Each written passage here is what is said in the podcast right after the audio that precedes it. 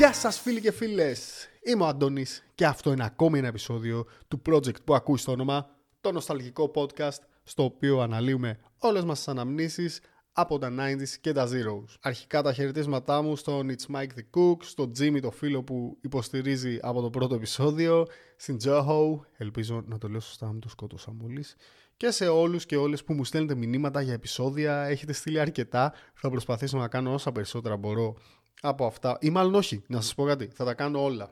Ό,τι μου έχετε στείλει θα γίνει επεισόδιο. Και πριν μπούμε στο κύριο θέμα του συγκεκριμένου επεισοδίου, να σας δώσω μια εικόνα, έτσι για να καταλάβετε ότι δεν έχω καθόλου ζωή. Είναι Σάββατο, 2 η ώρα το πρωί, δηλαδή ξημερώματα. Και εγώ απλά αποφάσισα, όντας μόνος στο σπίτι, να βάλω έτσι ένα, ένα ποτήρι ρούμι και να ανοίξω το μικρόφωνο να κάνω επεισοδιάρα.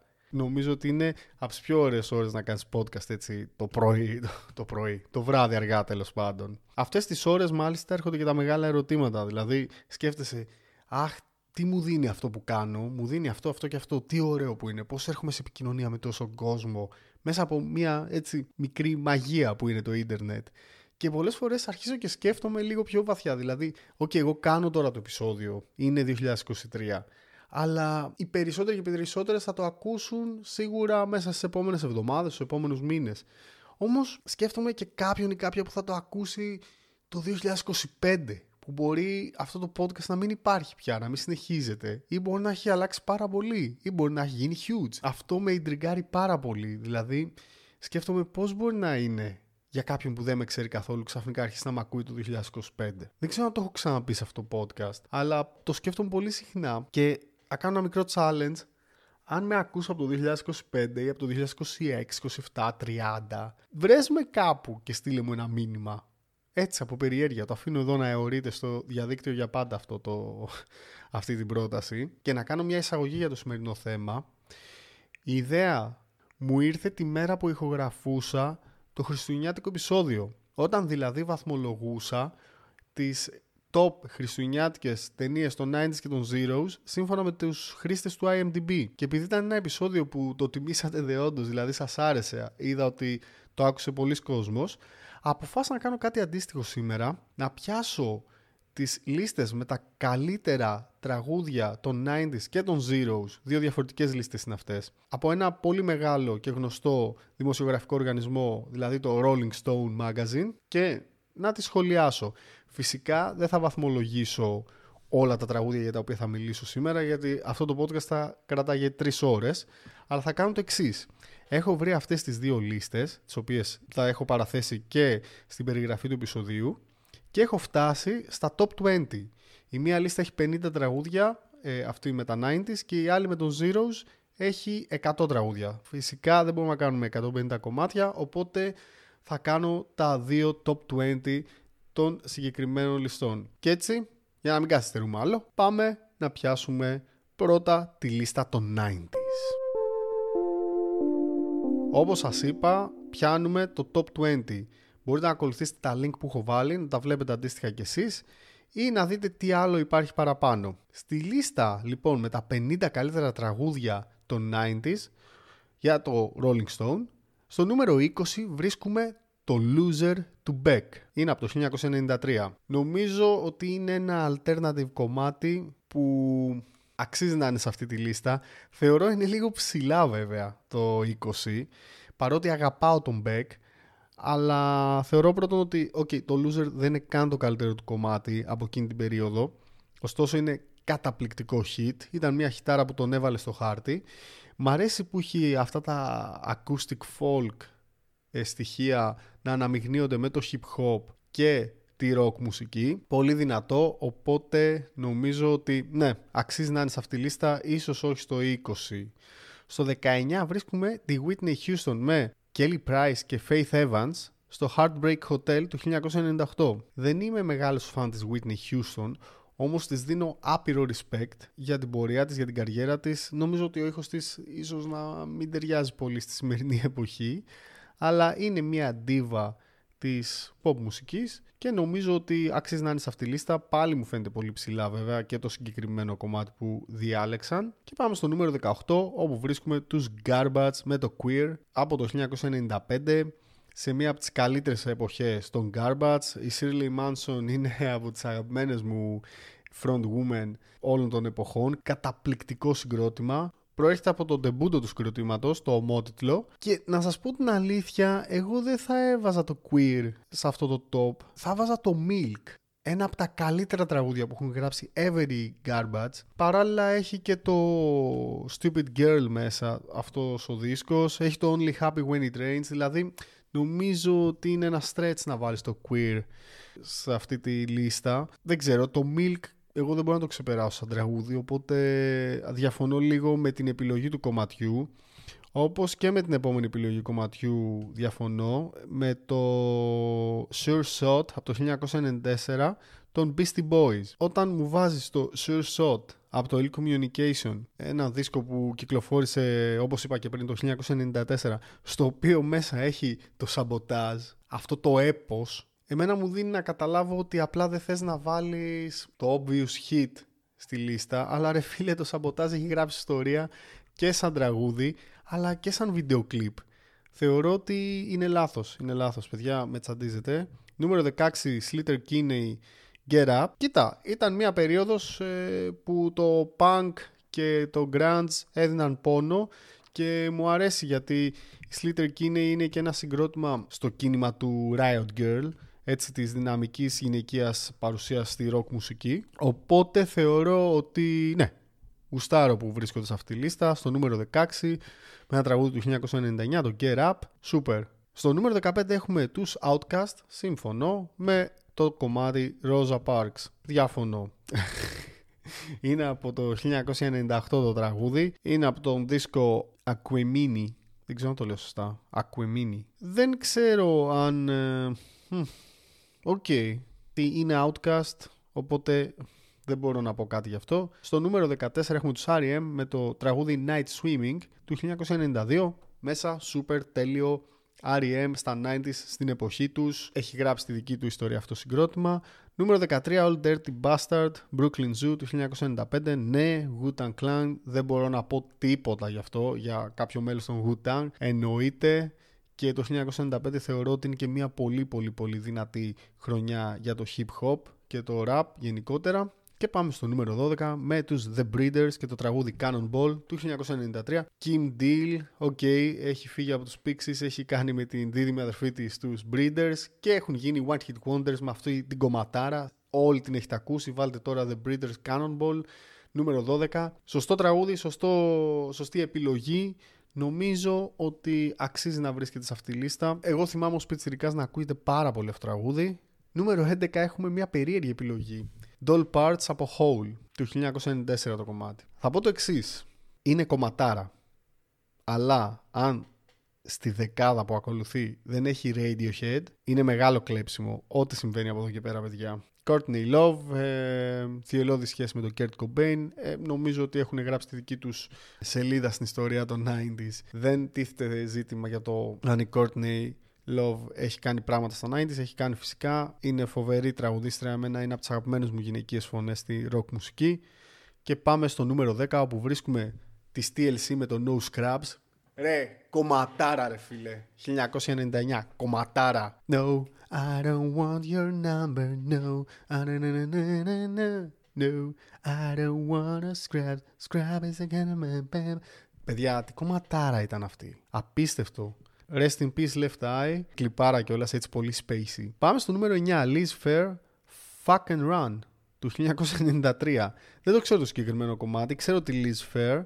Οπότε για να είμαι κι εγώ fair δεν θα πω κάτι. Νούμερο 9. OK. Okay, ας το δεχτούμε. Νούμερο 8. Pulp. Common People 1995. Εννοείται. Σωστή επιλογή. Σωστή θέση νούμερο 8 στα καλύτερα 90s τραγούδια σύμφωνα πάντα με το Rolling Stone. Pulp Common People, τι να πούμε για αυτό το έπος. Έχουμε και εμείς σχέση με αυτό το τραγούδι σαν Έλληνες γιατί μιλάει για μια Ελληνίδα. Στους πρώτους κιόλας στίχους λέει She came from Greece, she had a thirst for knowledge. Και έχουν ε, κατά καιρούς πολλές ε, γυναίκες κοντά στην ηλικία του Jarvis Cocker του τραγουδιστή των Pulp ε, ισχυριστεί δημοσίως ότι είναι τα κορίτσια από αυτό το τραγούδι χωρίς φυσικά νομίζω να καταλαβαίνουν ότι είναι όλο γραμμένο μες στην ηρωνία για τον τρόπο με τον οποίο αντιλαμβάνεται αυτή η κοπέλα, αυτή η νεαρή γυναίκα τον κόσμο γύρω της. Ο Τζάρβις ο ίδιος σε ένα ντοκιμαντέρ του BBC παλιότερα είχε ισχυριστεί ότι δεν θυμάται για ποια κοπέλα το έχει γράψει γιατί υπήρξε ένα ντοκιμαντέρ το οποίο έψαχνε ποια είναι αυτή η γυναίκα πίσω από το κομμάτι. Να πω επίσης ότι η Pulp είναι ένα από τα πιο ωραία live που έχω δει ζωή μου. 2011 αν δεν κάνω λάθος τους είχα δει στη Μαλακάσα. Φέτος επέστρεψαν με κάποιες συναυλίες που νομίζω προς το παρόν έχουν ανακοινώσει μόνο στη Βρετανία. Δεν ξέρω αν θα πάνε και αλλού. Πάμε τώρα πιο κάτω. Βρίσκουμε Missy Elliot το The Rain Supa Dupa Fly του 1997. Missy Elliott, Timbaland, OK. Okay. Ε, R&B νομίζω είναι πολύ ψηλά το συγκεκριμένο κομμάτι. Δεν θεωρώ ότι αξίζει να είναι στα 7 καλύτερα κομμάτια των 90s το συγκεκριμένο ας πούμε της Missy Elliott.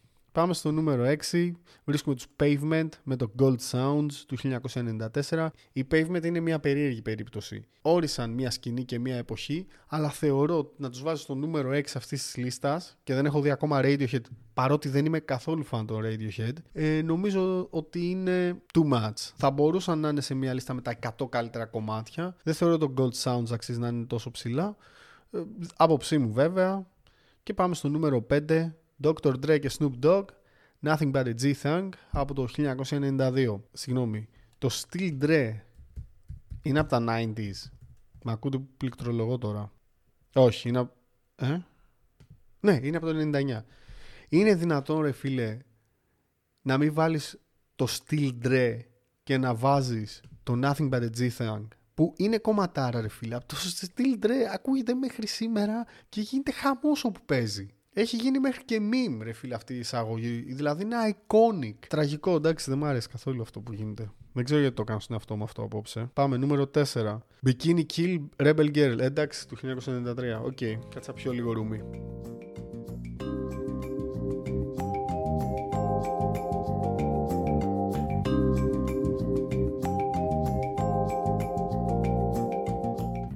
Too much ακόμη πιο Riot Girls από τις uh, Slater Kinney αλλά νομίζω ότι είναι πολύ ψηλά ρε φίλε αυτό το κομμάτι. Πρέπει να είναι σε αυτή τη λίστα, αλλά νούμερο 4 για όλα τα 90s. Πάμε, νούμερο 3. Notorious B.I.G. with Mace and Puff Daddy, More Money, More Problems. 1997. Εννοείται. Notorious B.I.G. έγραψε ιστορία στα 90s. Δεν γίνεται. Και ο Puff Daddy. Μέσα full on και κομματάρα κιόλας. Πάμε στο νούμερο 2. Blackstreet No Diggity του 1996. από τη μία θέλω να πω ότι είναι too much να είναι τόσο ψηλά, από την άλλη τώρα μου έχει ήδη κολλήσει στο μυαλό αυτή η κομματάρα. Οπότε όχι το δέχομαι. Πάλι ο Dr. Dre από πίσω στην παραγωγή, τεράστια κομματάρα, όλοι και όλες το ξέρουμε νομίζω. No Diggity, I got it, na, na, na. Και νούμερο ένα της λίστας, είμαστε έτοιμοι; Nirvana smells like teen spirit. 1991. Το τραγούδι της δεκαετίας. Ναι, αυτό είναι. Ένα από τα πιο χαρακτηριστικά κιθαριστικά ρίφ όλων των εποχών. Ένας από τους χαρισματικότερους frontmen όλων των εποχών. Ένα συγκρότημα που πέταξε στα ουράνια και κάηκε. Μια ιστορία που είναι γεμάτη τραγικές λεπτομέρειες αλλά και πολύ καλλιτεχνική ενέργεια απίστευτη. Το Smells Like Teen Spirit δεν είναι μόνο το τραγούδι της δεκαετίας των 90s, αλλά είναι ο ύμνος της εφηβείας και θα είναι για πάρα πολλά χρόνια ακόμα και να πούμε ότι και ο Kurt Cobain είναι μια φιγούρα που μέχρι και σήμερα αν το ψάξετε έχει επηρεάσει πάρα πολλά νέα παιδιά που κάνουν και hip hop και trap και υπάρχουν πολλά τραγούδια νέων καλλιτεχνών, 20 χρονών, 19, που τον αναφέρουν. Δεν είναι απλά τραγούδι μιας δεκαετίας, είναι το τραγούδι που ορίζει μια ηλικία και θα την ορίζει για πάρα πολλά χρόνια ακόμα. Ωστόσο, δεν γίνεται στην πρώτη κοσάδα, παρότι όπως είπα και πριν, δεν είμαι fan το Radiohead να μην τους έχει. Επίσης, δεν γίνεται να μην έχει στην τόπη κοσάδα Oasis. Το Wonderwall, ρε φίλε. Να το, το έχεις το 23. Παιδιά, εκεί στο Rolling Stone κάτε κάτι. Φτιάξτε τις λίστες σας. Το λέει το νοσταλγικό podcast. Δεν μπορώ να πω ότι έμεινε ευχαριστημένος αυτή τη λίστα. Έφυγε. Δεν θέλω να την ξαναδώ. Έχω βάλει τώρα φούρια στο μυαλό μου. Γιατί ρε παιδιά, γιατί το έκανα αυτό; Και κάπως έτσι περνάμε στη λίστα με τα καλύτερα τραγούδια των Zeros από το νούμερο 20 και πάλι. Ελπίζω να είναι καλύτερη φάση από αυτή των 90s. Στο νούμερο 20 βρίσκουμε τον Justin Timberlake με το Cry Me River. Με κουράζουν. Αγαπάω Justin Timberlake, don't get me wrong, αλλά ρε φίλε δεν γίνεται να μου λες ότι το Cry Me River κιόλας είναι στα καλύτερα τραγούδια της δεκαετίας των Zeros. Δεν γίνεται αυτό το πράγμα ρε φίλε. Όχι, δεν το δέχομαι. Αν και Justin, ελπίζω αν μας ακούσει να μην παρεξηγηθείς. Σ' αγαπάω, αλλά ούτε καν είναι το καλύτερο κομμάτι αυτό. Νομίζω ότι το Sexy Back ή το Señorita είναι πολύ καλύτερα κομμάτια από το Crime River. Πάμε στο νούμερο 19. Kanye West, Jesus Walks. Jesus Christ, όχι ρε φίλε. Ούτε αυτό είναι από τα καλύτερα του Kanye καν για να βρίσκεται στο νούμερο 19. Μιλάμε για Zeros που βρίσκουμε τον Kanye West παρότι τώρα έχει φάει το cancel του αιώνα αλλά τότε ήταν στο, στη φάση top of the game. Έχει βγάλει τα classics των Zeros, το College Dropout, το Graduation έχει βγάλει, δηλαδή συγγνώμη, δεν ήταν ας πούμε το Love Lockdown καλύτερο από το συγκεκριμένο; Το Stronger που ήταν με τους Daft Punk. Νομίζω ότι προσπαθούν έτσι να το παίξουν ψαγμένοι λίγο στις λίστες τους. Πάμε στο επόμενο λοιπόν. Νούμερο 18. Εντάξει, άντε γεια. Kelly Clarkson Since You Be Gone. Δηλαδή... Since You Be Gone. Κομματάρα ρε φίλε, αλλά τι νούμερο 18 στα Zeros. Το Since You Be Gone. Been Gone. Δεν μου αρέσει, όχι. Τι, τι λέει. Is it a stick of bubblegum or a stick of dynamite? Neither. Νούμερο 17. Bob Dylan, Mississippi. OK, okay. legendary Bob Dylan. Δεν έχω παρακολουθήσει πολύ την πορεία του στα Zeros, οπότε δεν μπορώ να εκφέρω άποψη. Νούμερο 16. The Strokes, Last Nite. Ένα συγκρότημα και ένας ήχος που όρισε σε μεγάλο βαθμό τα Zeros και νομίζω ότι είναι και πάρα πολύ χαμηλά το νούμερο 16 για το συγκεκριμένο υπερκόμματο και ευτυχώς βάλανε και το hit το τεράστιο των Strokes παρότι η αλήθεια είναι ότι είχαν ακραία hits στα Zeros. Ανέβασε στα ύψη αυτό το garage rock που παίζανε εκείνη την περίοδο, το indie rock, την ε, σκηνή της Νέας Υόρκης. Γενικά ναι, εννοείται Strokes ίσως θα έπρεπε να είναι πολύ πιο πάνω. Θα έπρεπε να είναι δεκάδα για μένα. Νούμερο 15. Johnny Cash Hurt. Εδώ παίζει κάτι περίεργο. Είναι μια διασκευή, έτσι. Ο Johnny Cash υπό την επίβλεψη του τεράστιου παραγωγού που ακούσει το όνομα Rick Rubin, ο οποίος έχει δουλέψει με Slipknot, έχει δουλέψει με Red Hot Chili Peppers στους μεγαλύτερους δίσκους τους, έχει δουλέψει με τους Beastie Boys και με πολλούς τεράστιους καλλιτέχνες. Ηχογράφησε λοιπόν ο Johnny Cash στα Zeros έναν δίσκο στον οποίο του είπε ο Rick Rubin θα στήσουμε τέσσερα μικρόφωνα, θα μπεις μέσα σε ένα δωμάτιο και θα ηχογραφήσεις ό,τι κομμάτι θες. Είτε δικό σου είτε διασκευή. Ήταν ένα όνειρο που είχε ο Johnny Cash. Να θυμίσουμε τώρα ότι εκείνη την περίοδο ο Johnny Cash θεωρούταν από την μουσική βιομηχανία ξοφλημένος. Ένας καλλιτέχνης ο οποίος είναι στη δύση της καριέρας του και κάπως έτσι ήταν, κάπως έτσι ένιωθε και ο ίδιος. Υπάρχει ένα πάρα πολύ ωραίο βίντεο που εξηγεί την ιστορία του συγκεκριμένου τραγουδιού, της συγκεκριμένης διασκευής, για κάποιο λόγο ο Rick Rubin επέμενε να ηχογραφήσει ο Johnny Cash μια διασκευή του Hurt ενός κομματιού των Nine Inch Nails το οποίο είναι ένα να το πω τώρα industrial, να το πω industrial goth anthem των 90s. Ο Johnny Cash έκανε ένα stripped down cover με μια κιθάρα, μια φωνή, λίγο πιάνο, με μια πολύ όμορφη παραγωγή και ένα καταπληκτικό βίντεο κλιπ και το τραγούδι έγινε κάτι άλλο. Όπως έχει δηλώσει χρόνια αργότερα και ο frontman των ε, Nine Inch Nails, ο Trent Reznor, ε, αυτό το τραγούδι λέει δεν είναι πια δικό μου. Είναι του Johnny Cash. Να πούμε ότι ο δίσκος αυτός κυκλοφόρησε και λίγους μήνες αργότερα ο Johnny Cash έφυγε από τη ζωή. Έχει διπλή σημασία λοιπόν σαν κυκλοφορία. Ακούστηκε πάρα πολύ στα Zeros, ακούγεται μέχρι και σήμερα στα ραδιόφωνα. Γουστάρω full on. Νούμερο 14. Missy Elliott, Get Your Freak On. Get Your Freak On, Get Your Freak On. Μέσα, Missy Elliott, ναι, κομματάρα. Δεν ξέρω αν θα ήθελα να το δω πάνω από το Hurt του Johnny Cash αυτό, αλλά why not, νούμερο 14, super. Νούμερο 13, 50 Cent in the Club. Είναι η περίοδος που το R&B ήταν huge, αυτό ήταν από τα μεγαλύτερα rap παύλα R&B hits της εποχής ε, In The Club ακούγεται μέχρι και σήμερα νομίζω ότι και ο 50 Cent έπειτα από την εμφάνισή του στο Super Bowl στο ημίχρονο έχει πάρει και ένα διαφορετικό στάτους, ήταν στις επιλογές του Dr. Dre να συμμετάσχουν σε αυτό το τεράστιο show. Δεν μπορώ να πω, το έχω κορέψει πάρα πολύ αυτό το κομμάτι στα club.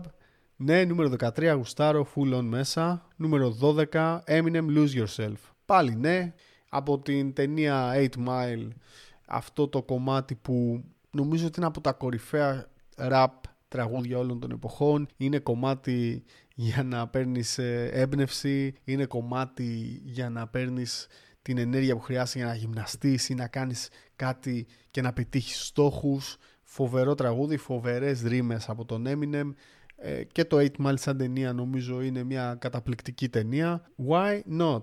Νούμερο 11. MGMT Time to Pretend. Μ' αρέσουν πάρα πολύ οι MGMT. Μ' αρέσει πάρα πολύ το συγκεκριμένο κομμάτι. Θεωρώ ότι δεν ήταν ένα τόσο ιδιαίτερο τραγούδι ούτως ώστε να πάει τόσο ψηλά. Σίγουρα μπορείς να το βάλεις στα 100 καλύτερα τραγούδια της δεκαετίας, αλλά νομίζω ότι η θέση 11 είναι μια υπερβολή. Γιατί βλέπεις ότι στην αμέσως επόμενη θέση έχουμε πάλι τον Eminem με το Stan, τη συνεργασία που είχε κάνει με την Dido, στο κλιπ του οποίου πρωταγωνιστεί ο Ντέιβον Σάουα, ένας ηθοποιό που έπαιζε στο Βλέπω το θάνατό σου, αν θυμάστε. Έπαιζε σε μία από τις αγαπημένες μου teen movies, το χέρι που σκοτώνει. Τσεκάρτε το, παιδιά, Idle Hands λέγεται. Εντάξει, είναι συγκλονιστικό τραγούδι το Stan. Τεράστιο hit για τα Zeros. Νούμερο 10. Ίσως θα μπορούσε να είναι και παραπάνω το συγκεκριμένο. Νούμερο 9. U2. Beautiful Day. OK, okay, ναι, εννοείται. U2. Beautiful Day. Φοβερό τραγούδι. Μεγάλο hit. Ένας πολύ ωραίος δίσκος ο συγκεκριμένος από τον οποίο προέρχεται. Δεν θυμάμαι τώρα ακριβώς το όνομα του δίσκου, αλλά είχε μέσα, αν δεν κάνω λάθος, και το Vertigo που ήταν πολύ ωραία ε, κομματάρα. Είχε μέσα το You've been stuck in a moment that you can't get out of. Why not? Νούμερο 8. Amy Winehouse, Rehab. Ναι ρε φίλε. Κομματάρα από μια καταραμένη καλλιτέχνηδα. Δυστυχώς στενοχωριέμαι πάρα πολύ που δεν θα έχω ποτέ την ευκαιρία να μάθω τι θα γινόταν αν τελικά η Amy καθάριζε από όλες αυτές τις καταχρήσεις που έκανε και συνέχισε την καριέρα της. Είμαι σίγουρος ότι σήμερα θα ήταν μια τεράστια ντίβα του παγκόσμιου τραγουδιού όπως είναι, όπως θεωρείται για μένα, αλλά δυστυχώς ένα τεράστιο ταλέντο δεν είχε την ευκαιρία να αναπτυχθεί και να γίνει huge. Το Rehab είναι ένα NBA επίπεδου τραγούδι και ειδικά να αναλογιστεί κανείς τι λένε οι στίχοι και την κατάληξη που είχε η καλλιτέχνηδα που τους τραγουδάει νομίζω ότι αποκτά ένα ακόμη μεγαλύτερο στάτους. Στενοχωριέμαι πραγματικά παιδιά στενοχωριέμαι πάρα πολύ. Και επίσης στενοχωριέμαι πάρα πολύ γιατί άρχισα πολύ να καταλάβω το πόσο σημαντική ήταν η Amy Winehouse. Ίσως το κατάλαβα αφότου έφυγε από κοντά μας. Πάμε στο νούμερο 7 βρίσκουμε τους Yeah Yeah Yeahs με το Maps. Η Yeah Yeah Yeahs είναι καταπληκτική μπάντα ε, με μια φοβερή frontwoman, την Karen O, για όσους γνωρίζουν ή δεν γνωρίζουν. Το Maps είναι το καλύτερο τους κομμάτι, έχει ένα φοβερό κλιπ στο οποίο βλέπουμε την τραγουδίστρια να δακρύζει. Όπως έχει δηλώσει αργότερα, τα δάκρυά της είναι αληθινά, δεν ήταν μέσα στο, στο σενάριο, αλλά είχε μια δύσκολη περίοδο με το τότε αγόρι της και άρχισε να δακρύζει την ώρα που τον είδε να μπαίνει στο στούντιο κατά τη διάρκεια του γυρίσματος όντας full αργοπορημένος. Φοβερό τραγούδι, έχει ορίσει και αυτό την indie rock σκηνή και την indie σκηνή παγκοσμίως. Πάλι από τη σκηνή της Νέας Υόρκης όπως και οι The Strokes. Για μένα έπρεπε να πάνε ανάποδα οι θέσεις όμως. Οι The Strokes είναι πολύ πιο σημαντικοί από τους Yeah Yeah Θα έπρεπε να είναι το Maps, το συγκεκριμένο τραγούδι στο νούμερο 16 που ήταν το Last Night και στη θέση του Maps, δηλαδή στο 7 αν δεν κάνω λάθος, ναι στο 7, θα έπρεπε να είναι το Last Night. Δεν πειράζει, γιατί στο νούμερο 6 βρίσκουμε το κομμάτι που για μένα θα έπρεπε να είναι στο νούμερο 1. Τι κάνει νιάου νιάου στα κεραμίδια, ένας κόκκινος ελέφαντας.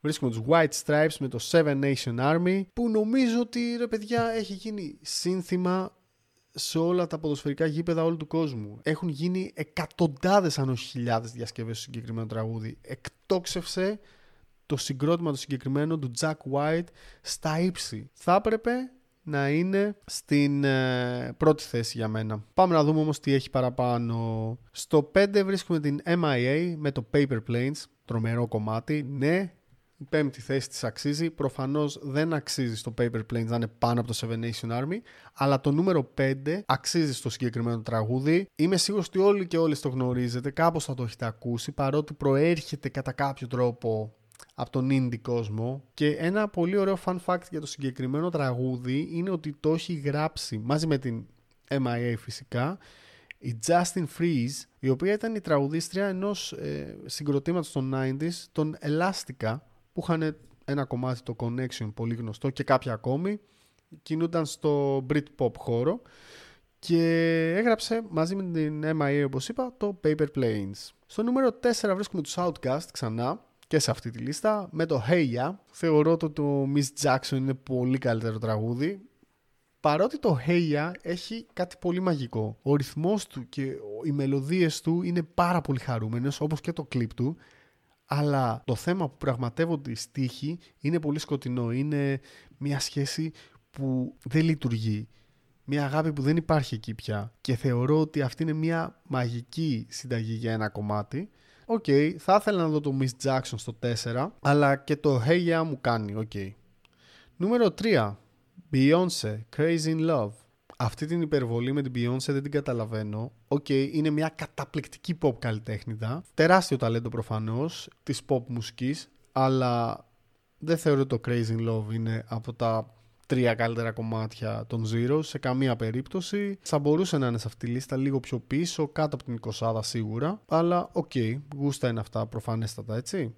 Στο 2 βρίσκουμε. Τους θυμούνται έτσι μαζί, ρε παιδί μου, δυάδες. Βρίσκουμε τον Jay-Z με το 99 Problems. Δεν είναι πολύ του γούστου μου ο Jay-Z σαν rapper. Μ' αρέσει πιο πολύ για παράδειγμα έτσι το πιο gangsta rap. Μ' αρέσει ο Snoop Dogg, μ' αρέσει ο Dr. Dre, μ' αρέσει ο Eminem.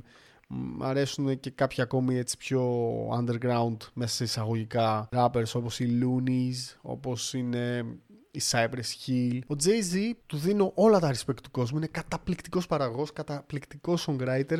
Απλά δεν είναι στο στυλ το δικό μου αυτό που κάνει. Το 99 Problems είναι ένα τραγούδι ιστορικό για το hip hop, για το rap. Έχει και τον Rick Rubin επίσης στην παραγωγή. Δεν ξέρω αν θα το βάζα στη δεύτερη θέση των Zeros, αλλά σίγουρα στο top 5 θα έπρεπε να είναι το 99 Problems. Και πάμε σιγά σιγά να κλείσουμε αυτή τη λίστα. Βρισκόμαστε στο νούμερο 1 των Zeros, σύμφωνα πάντα με το Rolling Stone. Μόλις το δω. Θα με κάνει αλκοολικό ρε φίλε το Rolling Stone. Τι ξενέρα, το χειρότερο countdown ever. Το χειρότερο build-up που έχει γίνει ποτέ παιδιά. Στο νούμερο 1 βρίσκουμε το Crazy, των Gnarls Barkley. Υπερέβαλα λίγο, αλλά πρέπει να πω ότι είναι κομματάρα, OK. Okay. Τεράστιο hit. Δεν ξέρω αν είναι τόσο σημαντικό. Τέλος πάντων, το 2006 ε, το καλοκαίρι ήταν έτσι που γίνεται το τεράστιο hype του συγκεκριμένου κομματιού. Θυμάμαι εκείνη την περίοδο ήταν πολύ της μόδας, στα νότια προάστια τουλάχιστον που ζούσα εγώ. Αυτά τα μπαρ καφέ που το πρωί ήταν καφέ, πίνες ε, χαλαρά εκεί πέρα ε, φρέντο εσπρέσο. Και το βράδυ γινόταν μπαρ στα όρια του κλαμπ. Και θυμάμαι το Crazy έπαιζε σαν τρελό κυριολεκτικά. Πολύ ωραίο κομμάτι. Ε, είχαν από πίσω τον Danger Mouse, παραγωγάρα, γενικότερα μια συνταγή επιτυχίας άχαστη ας την πούμε. Εμένα το Crazy μου αρέσει, θα το βάζα στο top 10, αλλά δεν θα το βάζα νούμερο 1. Εντάξει βέβαια καταλαβαίνω από την άλλη το σκεπτικό του ότι όντως ακούστηκε πάρα πολύ στα Zeros και νομίζω ότι ακούγεται και μέχρι σήμερα, οπότε ok, okay, το καταλαβαίνω. Αλλά ήταν μια μικρή απογοήτευση για μένα. Ήθελα να δω κάτι άλλο στο νούμερο 1. Η λίστα των Zeros ήταν πολύ καλύτερη από τη λίστα των 90s, παιδιά. Αρχικά να πω όπως πάντα ένα ευχαριστώ που μείνατε μέχρι το τέλος αυτού του επεισοδίου. Ξέρω ότι μπορεί να ήταν λίγο πιο δύσκολο το συγκεκριμένο γιατί ήταν δύο μεγάλες λίστες που απλά ράνταρα πάνω από τραγούδια που μπορεί κάποια από αυτά να μην τα ξέρατε. Οπότε δίπλο ευχαριστώ. Να υπενθυμίσω όπως πάντα ότι μας ακολουθείτε στα social media, στο Instagram, το νοσταλγικό podcast με λατινικούς χαρακτήρες, στο Facebook το ίδιο ακριβώς. Κάνετε αίτηση για την κλειστή ομάδα που έχω δημιουργήσει. Σας κάνω accept όλους και όλες. Επίσης, αν θέλετε να μου στείλετε mail, μπορείτε να το κάνετε στο το νοσταλγικό podcast με λατινικούς χαρακτήρες at gmail.com Θα χαρώ πάρα πολύ να δεχτώ μηνύματά σας, να έχω παρατηρήσεις, ε, ιδέες, οτιδήποτε μπορεί να φανταστείτε. Μ' αρέσει πάρα πολύ, έστω να μου πείτε ένα γεια, παιδιά. Μ' αρέσει και αυτό πάρα πολύ. Μ' αρέσει η επαφή που έχουμε. Αυτά πάνω κάτω. Έχει πάει η ώρα 3 παρά και όπως λέω πάντα, να μην τρώτε πολλές τσιχλόφσκες γιατί όσο γευστικές και να είναι χαλάνε τα δόντια και να μην ξεχνάτε όλα όσα σας κάνουν τον άνθρωπο που είστε σήμερα. Γεια σας.